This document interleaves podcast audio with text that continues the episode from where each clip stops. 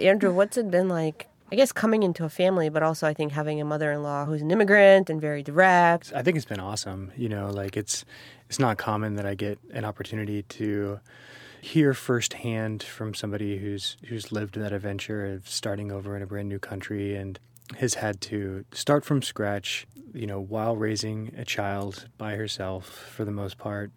I only see the end result, which is a successful life, a wonderful, well adjusted daughter. You know, all I see is the fruits of those labors. Mm-hmm. Uh, but it's been really interesting and amazing and humbling to hear all the hard work that went into that. And I'm kind of in awe. It's really allowed me to develop a keen appreciation for you know what that immigrant experience must have been like you know it wasn't that scary because it was more scary to stay where we've been it was like nothing is going to change. So the idea that something will change was very appealing and probably we didn't understand how much is going to change but that's what you're doing when you're in your 20s you just do you think you were too you go ahead. Do you think you just didn't know enough to be scared? Like if you had known what it would be like do you think you'd be more I still would have done it. Yeah, but do you I think you would have been more it. like apprehensive? You know, like hmm. new country, new language, no job, don't know almost anybody. You I didn't even afraid. know where you were going to go. I wasn't afraid. Really? I wasn't afraid. We survived. Yeah, but but you're saying you weren't worried at all. I was worried. No, no, no. I wasn't worried about leaving Soviet Union. Somehow, really, you just knew things would work out.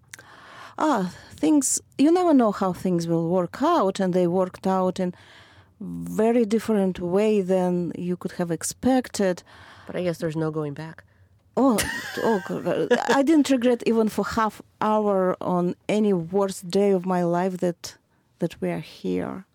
Plus, I don't know how soon I would have become ready to leave Russia if not for her, because she was growing and thinking that she will be stuck into the same nothingness. Mm-hmm. You, you, want. I, I felt about my life there. Like it wasn't bad, just the idea that that's how it's going to be and nothing is going to change it probably was dissatisfaction both with uh, the family situation and with the country and with everything, but it was all together. I just needed something to change, mm-hmm. and here we go. So having her was a big motivation to to leave. Well, yeah, a really good better. accident. I can't imagine what it would have been like to have to learn another language at age eight. I think it was much That's easier for me than it was for them because as a kid you just kind of absorb it. Especially know? can't imagine what it's like to learn another language at age 30. No, but I knew English sort of written. Mm. I could mm. read, I could write. Okay. I cannot understand anyone who was speaking American English, but that's that's completely separate story. Yeah. So you had a leg up on a lot of people because most people come here no English, no transferable job. Yeah. You know. Yeah, that's why I didn't feel like it was bad. Yeah, it wasn't bad, but the first couple months were like in a fog. I don't remember. You're going to make it sound like being a refugee is just like super easy. Just land in America, get a job, la da No, but you do what you need to do. That, that's yeah. You just do.